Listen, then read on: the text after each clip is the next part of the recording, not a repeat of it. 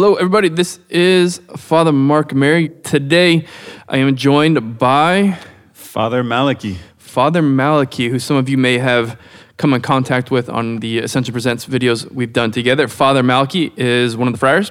He is a recently ordained priest. How far into it? Two months? Uh, Less yeah. than two months. Yeah, less than two, bro. Less than two months. Green behind the ears.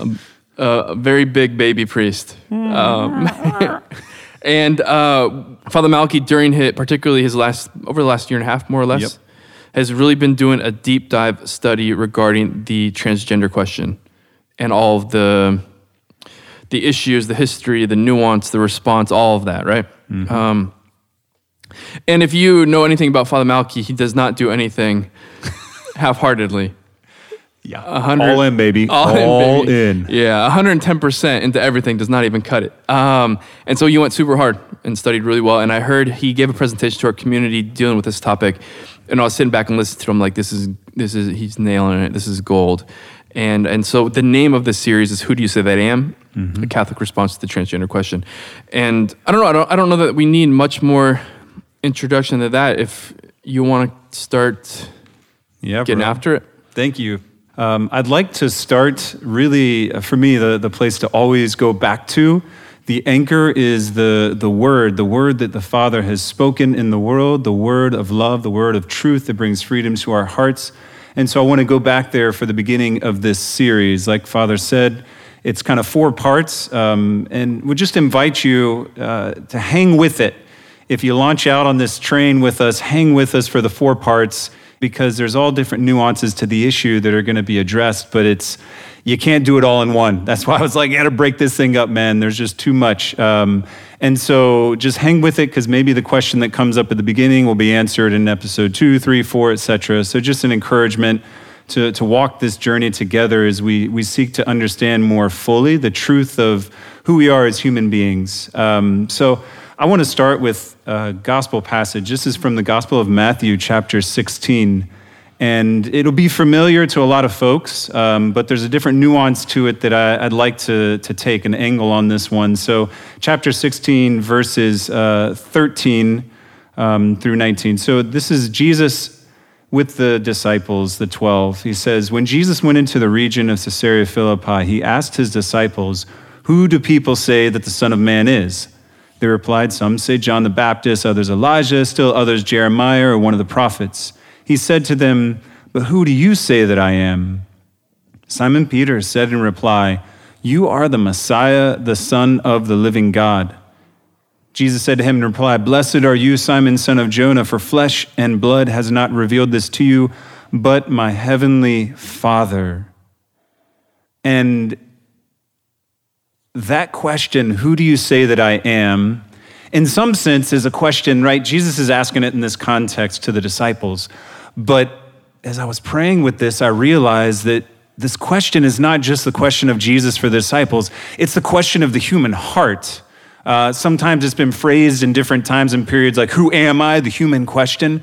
But it's also this question that's looking outward for an answer.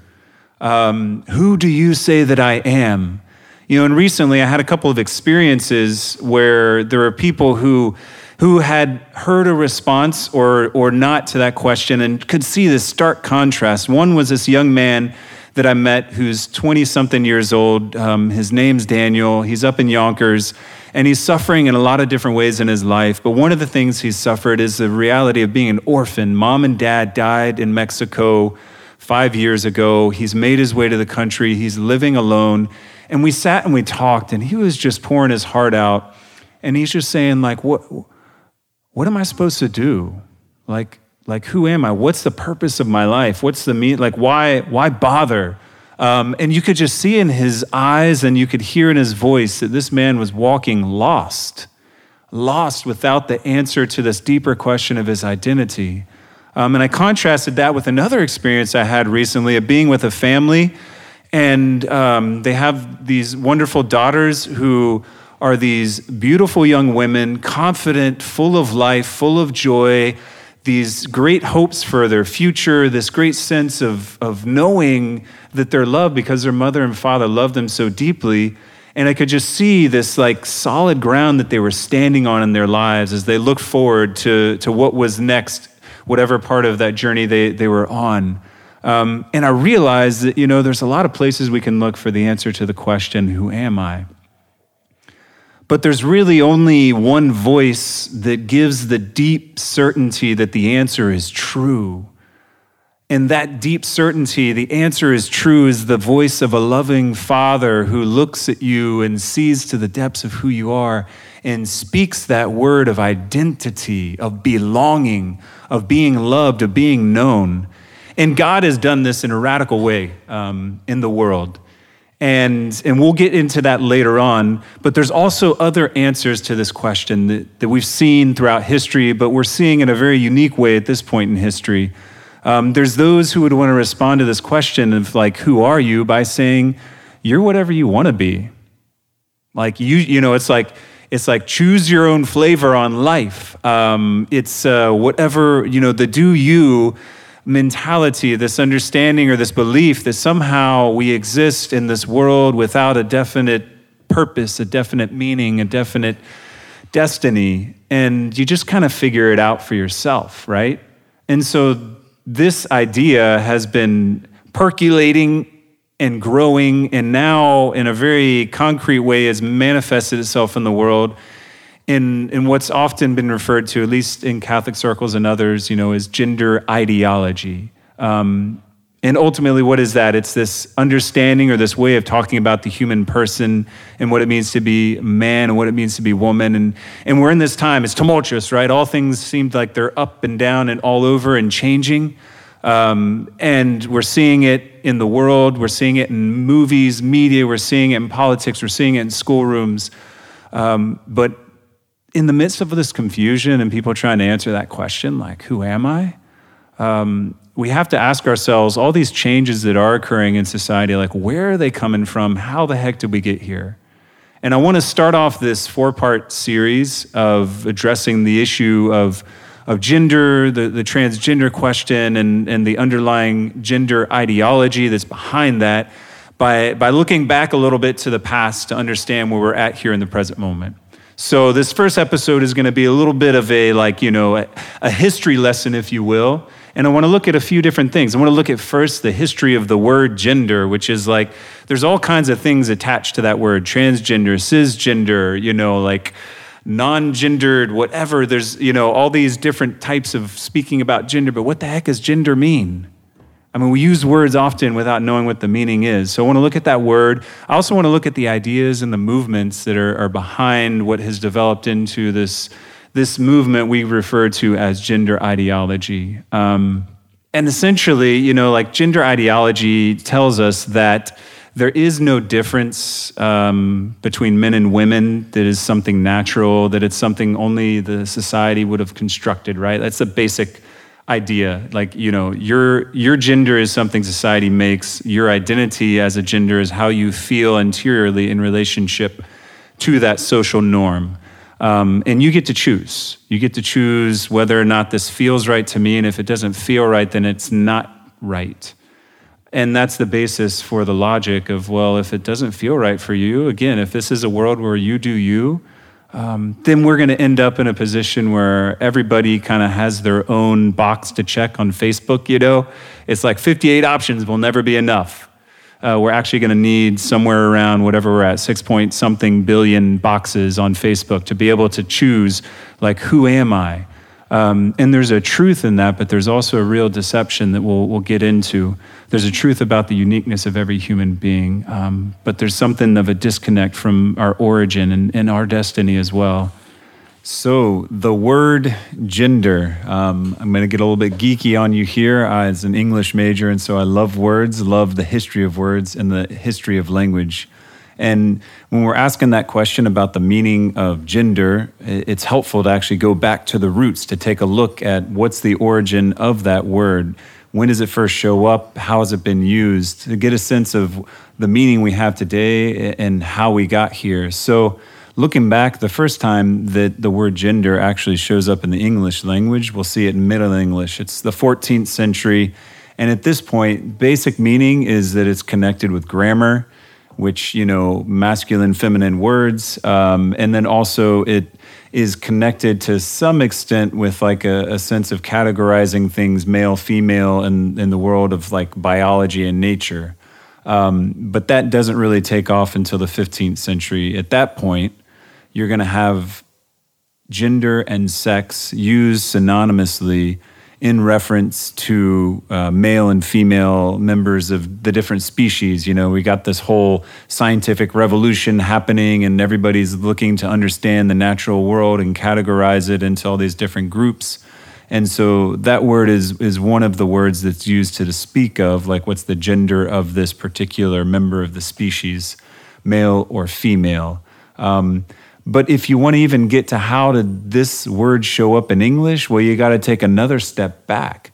Um, you know, and you find that it comes from a word gendre in French. I'm totally not somebody who speaks French, so apologize to anybody that listens to this and knows how that should have been pronounced. Um, but uh, but that's going to mean like a type, a kind, a sort, um, and then that also will go back to Latin genus again, sort of having to do with like uh, categorizing different groups of things, of, of persons.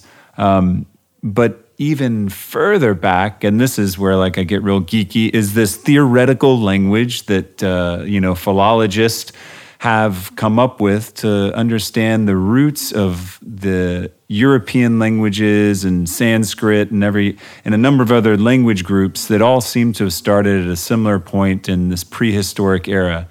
And at this point, we're actually talking like 4000 BC, and they call it Proto Indo European.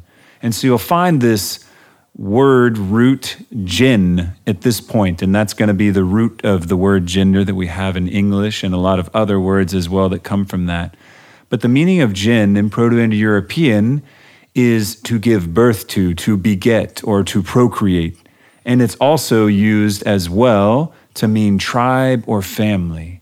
And so when we begin to look back at the origin of gender, what we find here is a word that is coming out of the human experience, the kind of primordial experience of participating in bringing new life into the world. And so it's no wonder that gender which is connected to this mystery of new life coming into the world, is divided into a system that is binary because there are only two ways to naturally participate in procreation, in the coming into being of a new human person. And that's either going to be as a mother or a father, male, female. There's not any other option on that. And so this binary system is not somehow the fruit of patriarchal oppressive society trying to like you know come up with a way to to uh, oppress women. This is actually the fruit of human experience. And so the word develops over time and that's why from that word jin um, you get things like you know generations speaking about the succession of connectedness that one has with their family. And again like i said it also means family and tribe and why because the way that I'm connected specifically to a group of people is through the family I'm born into. So that, again, it has this connectiveness, the blood connection, the relational dimension of our humanity. And so, and so here we are looking back and seeing that at the origins of this word, uh, there is, in fact, a binary experience, a reality of human existence, of the natural order which is the bringing of a new life into the world, procreation, and it is a man and it's a woman coming together that make that possible. And, and so to understand that is important. Now we begin to move forward. I want to sort of jump back into English. So the word, as we said, in the 14th and 15th century is connected with grammar, male and female, masculine and feminine, like words and things of that sort. Um, but it takes a shift in the early 20th century. So, early 20th century, you're kind of Victorian era England. And one of the things that develops is certainly a high level of kind of prudishness and sensitivity to anything connected to the sexual arena. And uh, the word sex at this point begins to itself morph and takes on a more erotic meaning. And so, sex, which before had typically just been used by scientists to say, what is the sex of this, you know, bird that we've found here in the middle of this forest? Um, now it has an erotic meaning. And because of that, people get a little bit like, you know, prudish about using it and they need to find another way to speak about that, you know, biological reality of the difference between male and female. And so gender becomes that word at this point in the early 20th century um, and sex kind of falls to the wayside. So the two words kind of have a parting of ways. For a few centuries, they were both synonyms for male and female, biologically speaking, and talking about the difference of species.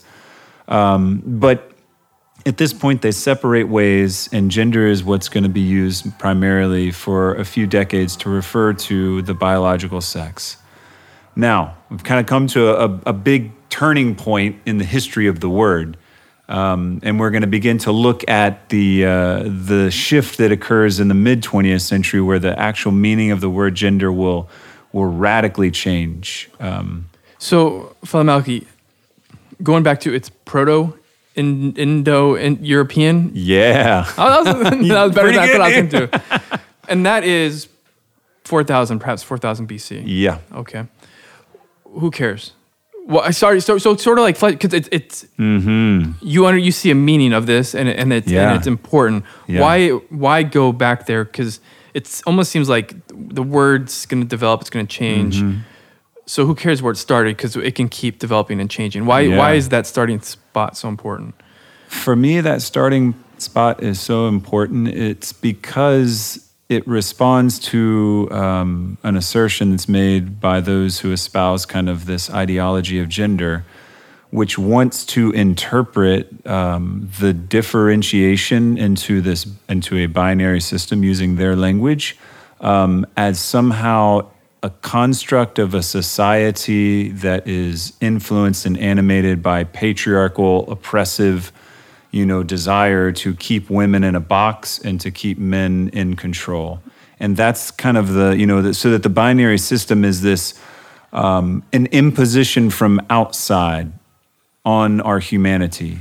And the thing that I find when I look back is actually it's, it's quite the opposite, like that that it's the actual human experience of procreation of the sexual encounter between a husband and a wife, a man and a woman, and the new life that comes into the world through that act that then is connected with this word. This word is meant to describe somehow that reality.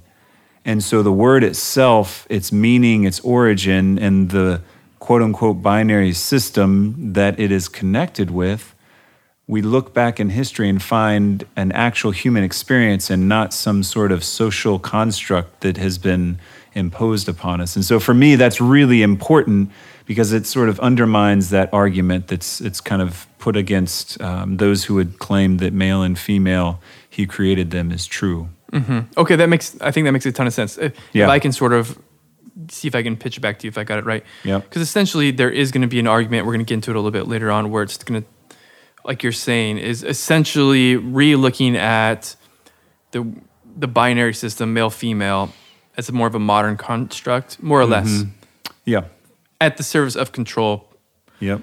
But you're saying like if you go back thousands of years, you can see its origins were already there, referring mm-hmm. to motherhood, fatherhood, and that persisted somewhat slowly developing, but generally consistent for until the 13th, 14th, 14th century. century. Well, what you have really is uh, that development in the 14th century is more of the word being used in the English language. So it's existing during that time frame in other languages, but English obviously is not something that's Mm-hmm. Okay. been around for a whole long time. You know, um, so.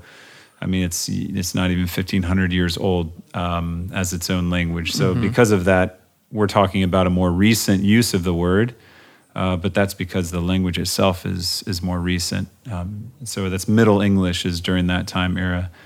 And okay, and so the Middle English, which is sort of the Yeah. first, First appearance of gender as a word in English, and that is dealing with grammar. grammar and and beginning to be used for the biological Okay. distinction. And then Victorian English. Victorian English uh, take sex, Time period. time period 19th century, late so- 19th, and rolling into the early All right, 20th. so a few hundred years later, now particularly because of the eroticism of the word Connected with- sex. Correct. Now it's sex. You know. Okay.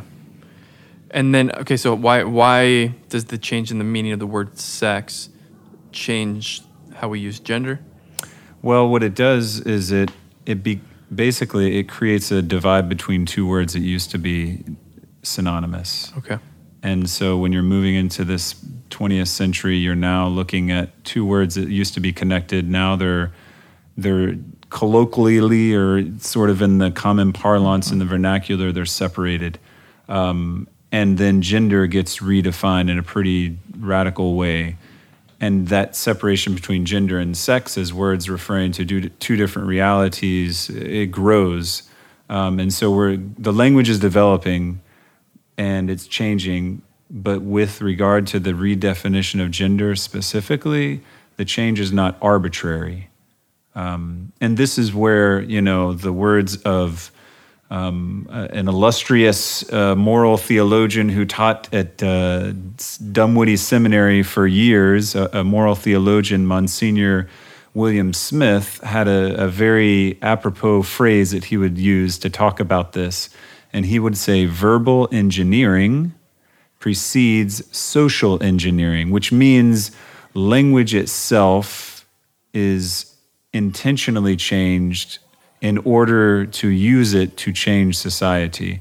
And so that's what we're going to see happening. There's a new idea, ideology about the human person, and it's going to transfer a meaning that was before connected between gender and sex with like biology, male, female, and remove that. Um, but uh, I'll get into that actually right now. So so this is where those words are no longer synonymous.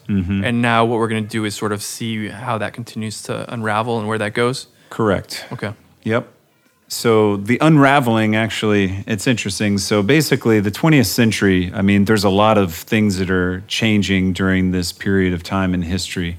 Um, but one of the things that's called into question is, is the objective meaning of society, of the norms of any given society. There's a anthropologist Margaret Mead who goes and studies in the you know kind of Asian Pacific countries and comes up with the first theories that would develop into what we now know as cultural relativism, which means, well, that's right because it's that culture, but it could be right somewhere else, or um, you know, this particular way of men acting is correct for this culture, but it might not be everywhere true, or women, or vice versa. So there's a developing of this um, way of seeing uh, norms, behaviors, uh, different roles that men and women have in relationship with one another within society as being something that is completely constructed by the society. So she's she's not fully there, but she's the seedbed. But coming on the heels of her anthropological work is a doctor um, who, in fact, is involved with treatment and research for those who are what now we would call um, intersexed, but at that time were referred to as hermaphrodites. And it's basically someone who has an actual um, genetic, chromosomal, or anatomical ambiguity about whether or not that person is male or female. Um, I could talk quite a bit about the details of that, but I don't want to get so much into the nitty gritty. Essentially, he's looking at children who are born who have ambiguous genitalia, doing this research. And in 1955, he publishes um, a research article based on these studies. And there's, there's two things that he does in this that are, are really important for us in this development. And the first and the most important is, is he uses the word gender for the first time with a, a totally new definition. And it's based on him trying to categorize um, what it means to be a man and be a woman. And he says that gender is the social norms and characteristics associated with being a man or a woman. And if you listen to that, you'll recognize that there is no mention about a relationship between gender and the body or gender in any given nature. It's a social norm. So this is a pretty big shift in the meaning of a word that up until this point is male female. Um, and it's And, and in male female in this instance is biological. correct. And now it's a norm. Now, gen- gender is now the social norms associated with being a man Okay. or being a woman. And this is Dr. Money 1950s. 1955, Dr. John Money. Yep. Um, the other thing that he argues in this same paper is that gender is something that's fluid up till two years of age. And based on his research with those who have different issues from, from intersex, you know, situations where he would have parents tell him what kind of, you know, a boy or a girl, it's not really clear. There's some real issues. I can do a surgery. More often than not, they chose female because it was an easier operation at the time. Um, and then just raise them as that particular gender and everything will be fine. And so this was his treatment, this is what he was doing, and this is his assertion. So gender so is now something that's fluid and it's not something that you have because you happen to have a male or a female body, but it's something that's formed by the social norms around you and with a little bit of op- a surgery and uh, particularly addressing and treating a child, you could form them to be whatever they want.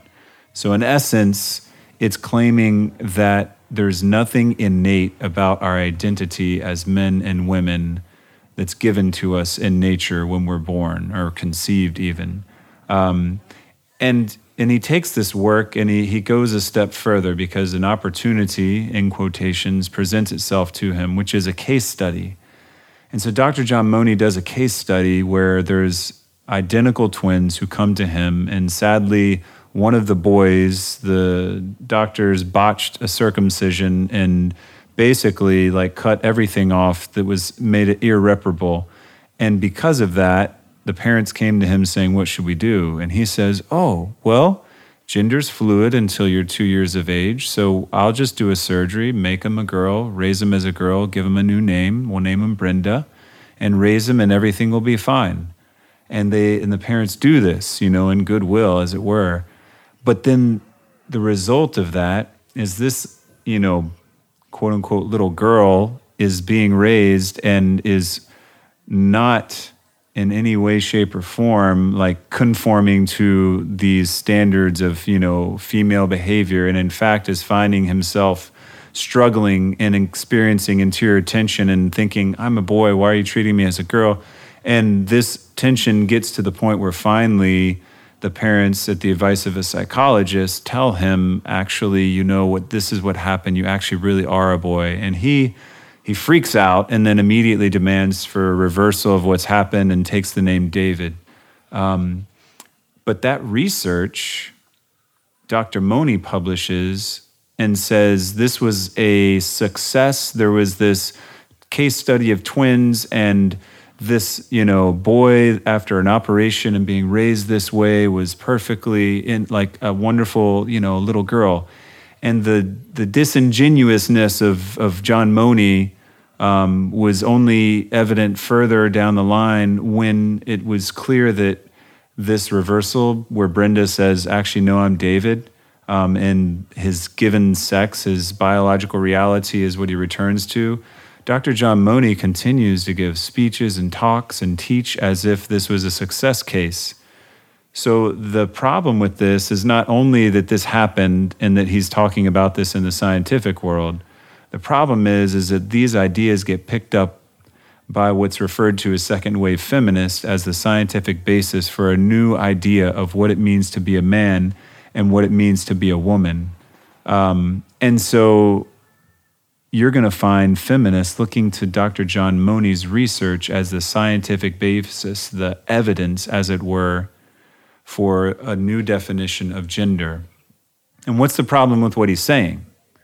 Well, the first problem is is that he's taking exceptions, cases of intersex which are real, but reasoning that because there's this exception which could be anywhere from 0.0018% of the population to 0.07% depending on which type of intersex you're referring to.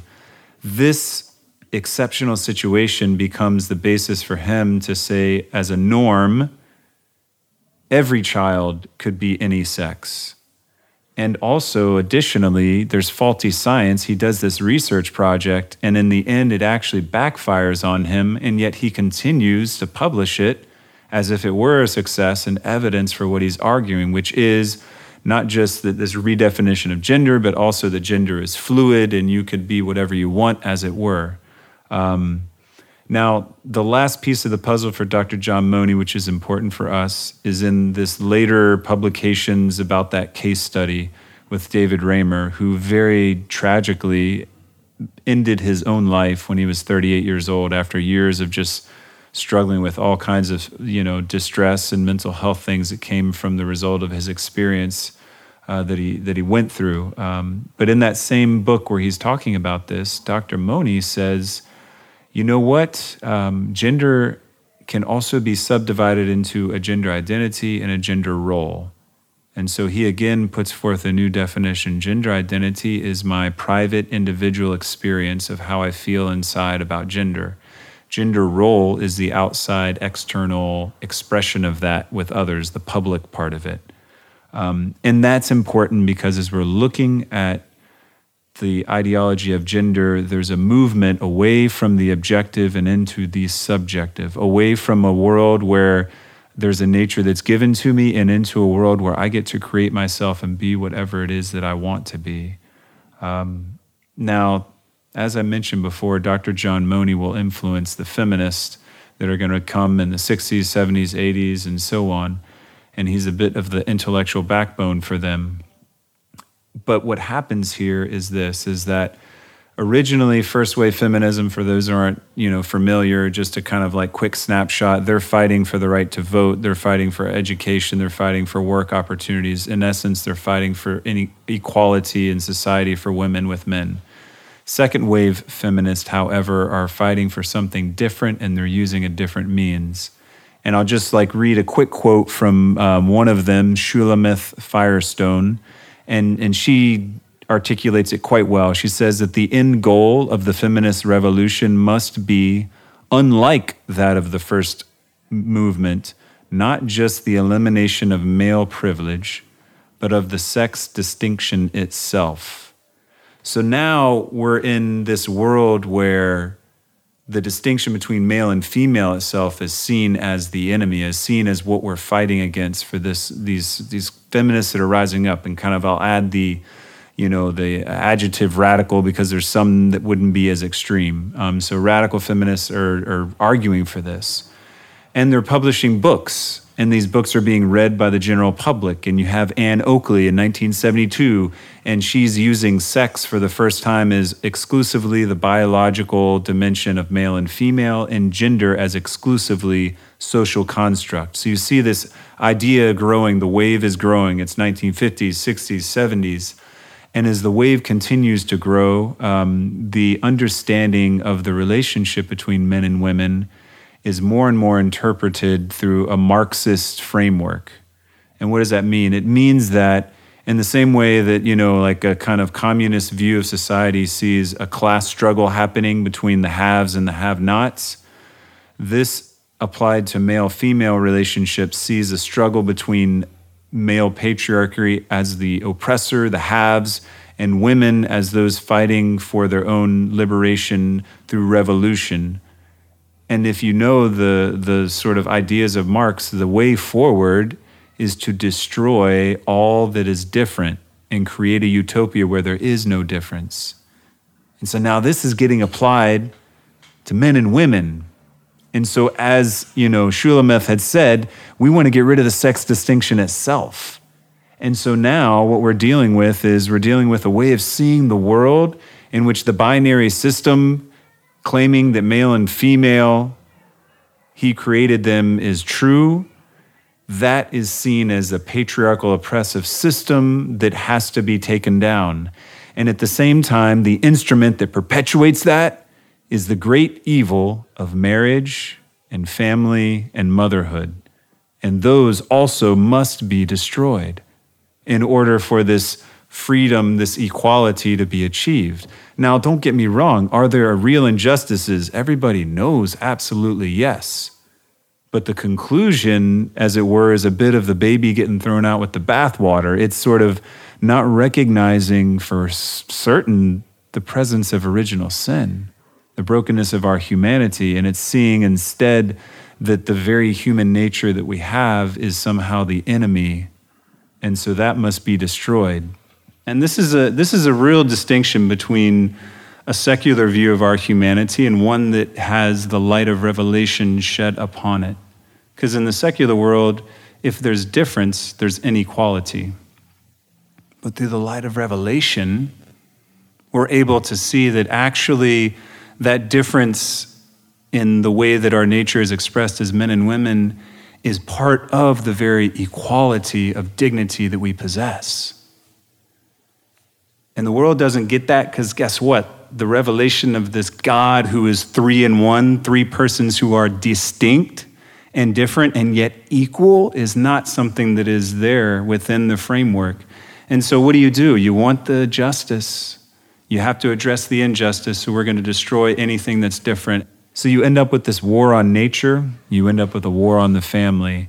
And that's this goal that's set out upon back in the 1960s, the 70s.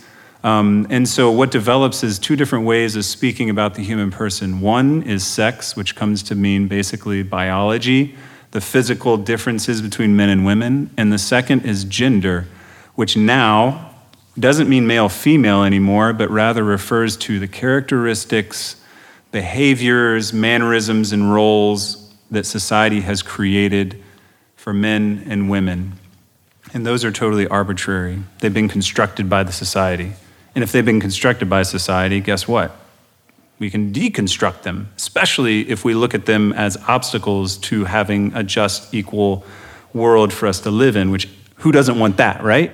And this continues um, to develop into the 80s, and kind of the, the, the tip of the iceberg, as it were, is a, a thinker, um, Judith Butler. And, and she's going to argue that there's actually not only not somehow an innate male or female in the sense of gender, but she's even going to argue that like sex itself is something that society creates.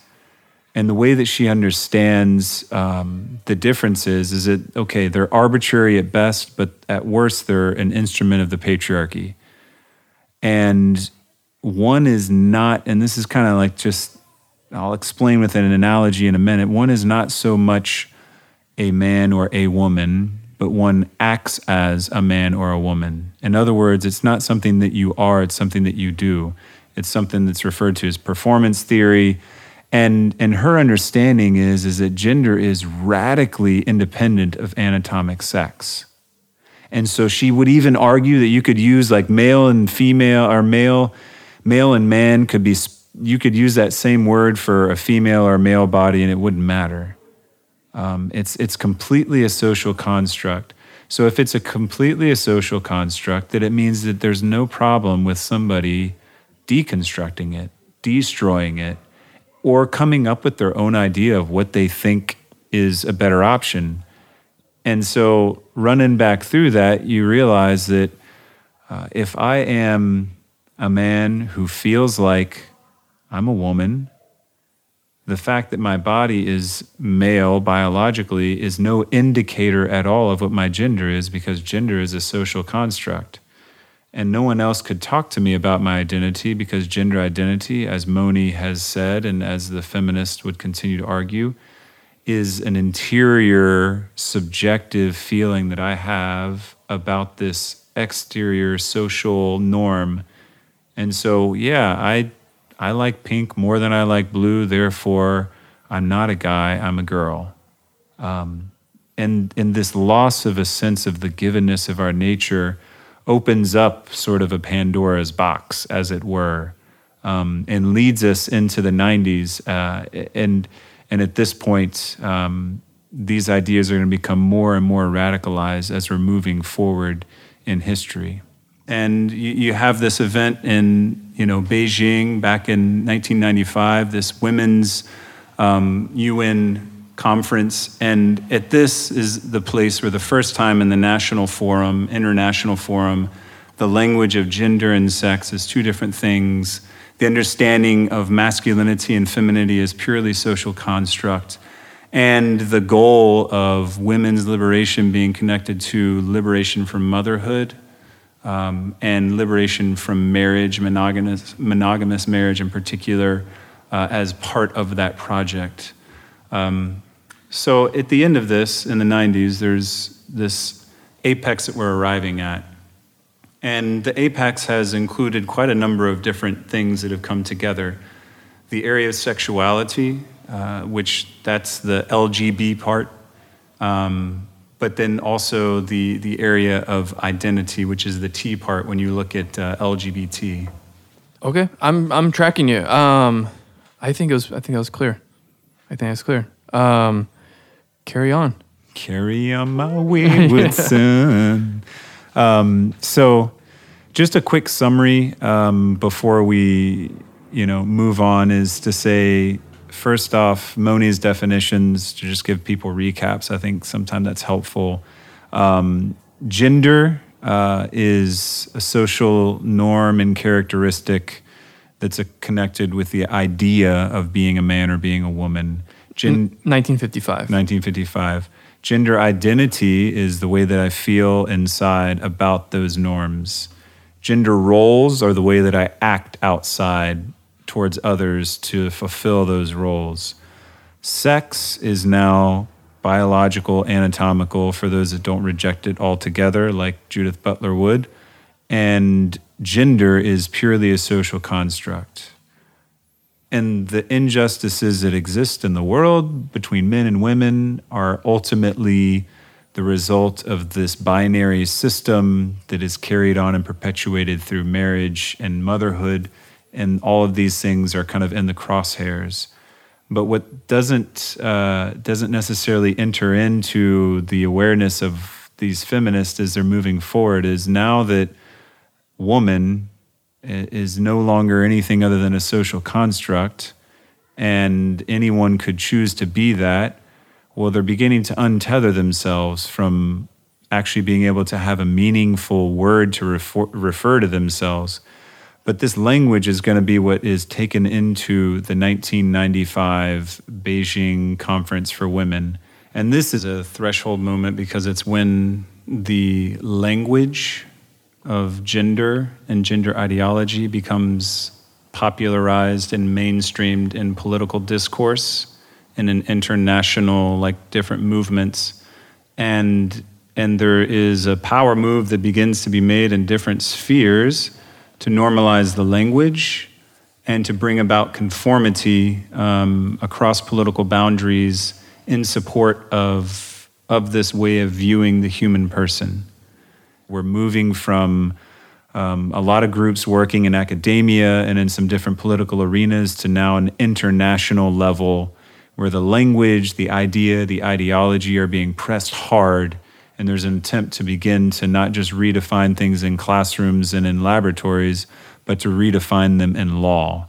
And, the, and, and what's, what's being argued for is, well, the respect and dignity of every person. And who could say that we oughtn't to respect the dignity of every human person? Like, everybody's on board with that. But the thing is, is what does respect mean and what is it in relationship to? And if the only value that's there is like what I choose and what I feel, then what respect means is you tolerating anything and everything I choose to do with my freedom.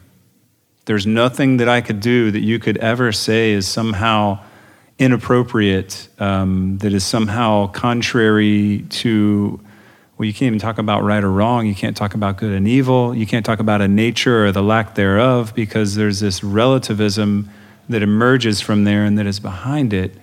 And, and it has a desire, which I would say, um, in part, is good the desire to fight for justice. Amen. The desire to defend people who are discriminated against unjustly. Amen um, the desire to recognize the uniqueness of each person. Amen.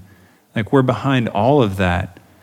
But the desire to affirm somebody's view of reality that contradicts all the objective evidence and contradicts science, No. A desire to redefine man and woman, not according to the image and likeness of God, but according to what I choose? No. Um, to seek to dismantle the family and look at motherhood and fatherhood and family as an obstacle to freedom, as an obstacle to the fulfillment of my humanity? Absolutely not. And these are all part of this gender ideology. Um, and I'd like to just like to just say real quickly that one thing before moving into anything else about gender ideology is this that when we're talking about gender ideology, I am not talking about people who experience struggles, confusion, difficulties surrounding their identity and gender. Somebody who has a transgender experience, you could call it. When we're talking about gender ideology, we're talking about a movement that is seeking to dismantle society's fundamental foundational building block, which is the family, and that is seeking to achieve some sort of equality by the destruction of anything that is claimed to be different between men and women.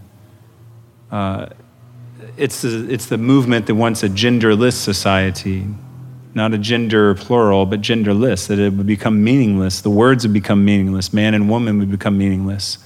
I mean, Judith Butler said as much. You know, she says that, you know, well, because these things are so arbitrarily related to society, you could just as easily say of the female body, male and man as you could of the masculine body. That there's this utter denial of objective reality giving us any sense of, of the truth of who we are as human beings. We have no nature. So we're, we're standing against that, um, and we're also standing against the fallout from what's happening as a result of this. So the fallout is, you know, like the family is struggling in so many ways in the world.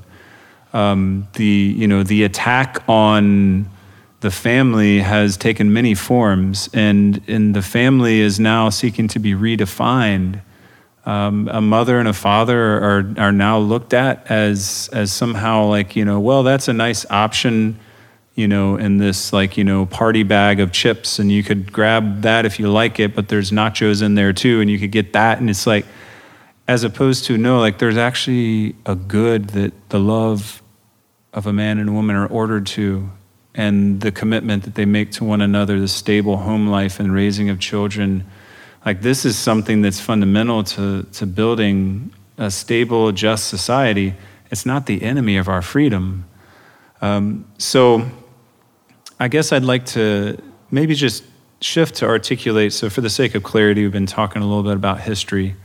Um, I'd just like to, to present the basic claims of gender ideology those who would hold this position, this view of the human person, to clarify what it is that they're saying. Um, so we've already spoken about this, but just first off, gender is a social construct that has no connection with nature, with biology. It's completely an imposition from outside of us. Um, the second is, is that my freedom is radical, it's autonomous, and I get to create myself and be whatever I want. There are no limits. Um, there's nothing directing me. There's no goal that my nature is oriented to. There's no nature that I've been given, period.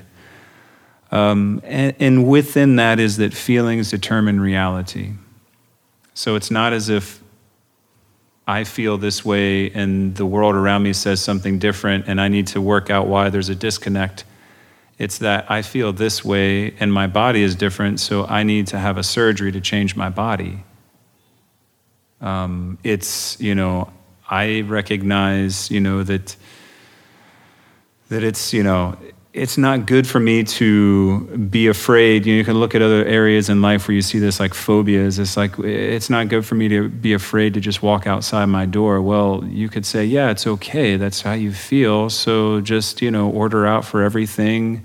You know, do your shopping on Amazon Prime and like you know, like don't leave your house if that's what you feel is safe and that's what you feel is good but we can look objectively and say no like that's not good there's actually something that's limiting the life that you're made for and we can see that same thing happening here in the area of sexuality and identity um, so feelings determine reality uh, there's also with this language so i mentioned before verbal engineering precedes social engineering. So now, in order to continue to try and indoctrinate the culture with this ideology, we're going to create new words that affirm this view of reality. So you're a guy or you're a girl, and that is the way not only that others see you, but it's also the way that you see yourself. You recognize that, you accept it, you're living it. Before, there was no word that would describe that, but now that's cisgender. Um, and before, the, the words that we use, the pronouns, etc., that we use, referred to the objective reality that you were encountering, but now those things are being changed um, in order to reflect a view of humanity that sees this as fluid, as you know, it, it's it's essentially what I prefer. It's the way that I see myself at this moment.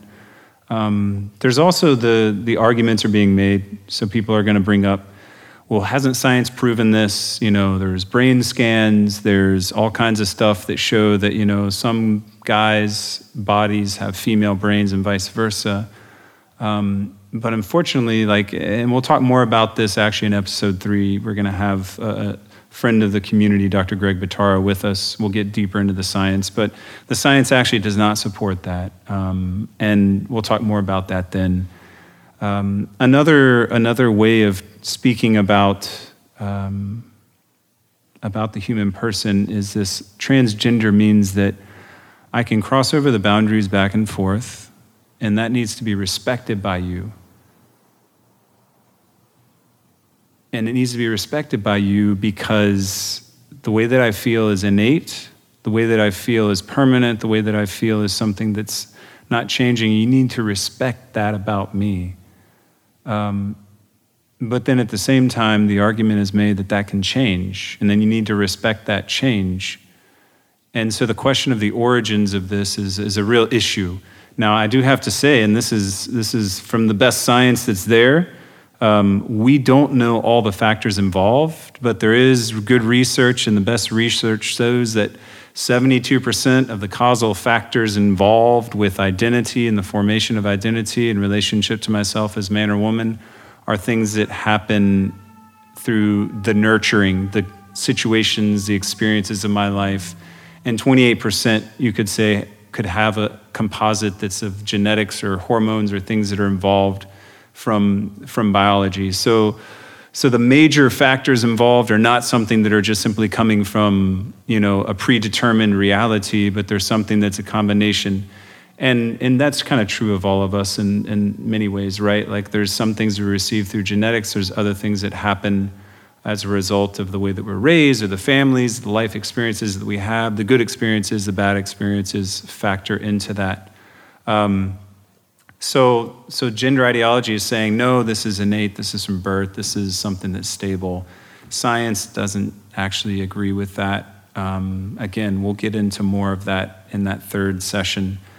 But I think another factor involved here too is, is as the movement is moving is out there trying to promote acceptance of this, acceptance of the behavior, acceptance of what's referred to as transitioning so, uh, you know, we could get into a lot of like the details of transitioning, but basically, um, there's like four different ways of transitioning. One is social transition, which is like I'm going to change my name, my preferred pronouns, the way that I dress. Uh, another one, if you're prepubescent, is I'm going to take puberty blockers and I'm not going to allow my body to naturally pass through puberty. Another one is I can introduce hormones that are going to alter my physical appearance. Um, you know, it's testosterone for the girl who says that she's a guy, and estrogen and other, you know, other types of hormones for the guy who's saying that he's a girl. Um, and then the final and kind of more like long-term impact would be surgical transition, um, which would be mutilation of the genitalia and reconstructing those with the appearance of the genitalia of the opposite sex, or if it's a female double mastectomy, removal of the breast. Um, and, and in all of these, there's again, the way that I feel inside is it, it's, it's a difficult experience for the person walking through that because this can be a very deep seated, ongoing um, reality and the distress of trying to figure out how to navigate working through that leads you into a situation where a lot of people suffer in different ways and you see that suffering show up with you know issues connected with mental health anxiety depression suicide rates um, that are just disproportionately higher amongst those who have a transgender experience. And so because of the struggle of that real experience uh, the solution that is offered is we need to affirm and we need to encourage that transition on all four levels. But again, and we'll talk a little bit more about this in the third um, episode of this, uh, that doesn't actually play itself out in the facts and the data. And, and the best research we have available, long term, large groups connected with children, is that 80 to 90 percent of children who struggle with this question of identity actually revert to and recognize identifying with their with their sex um, that they're born as, as, as either a boy or a girl. Um, so science doesn't agree necessarily with these assertions, but these are the assertions that are being made. And so if I'm in a situation as a mother or as a father and a doctor tells me, well, you need to give the child puberty blockers. You need to change their name, uh, the way that they dress. Uh, you need to look forward beyond the age of 16 to hormone treatment or 18 for surgery. Uh, because if you don't do that, this child's going to commit suicide and you'll be responsible for their death. So there's this leveraging that's happening to push it forward um, that's, that's a manipulation, and it's also not actually true, especially in the case of children, where we know that you know that this is a struggle for some. Some it continues through life, but a lot of them it's going to end up actually resolving itself as they pass through puberty naturally. Um, so it's a lot. I know it's like it's a. Uh, we're talking about this massive, massive issue. We're talking about real people, though, in the midst of it, who are suffering or who are experiencing real difficulty and that cannot be belittled, it can't be denied.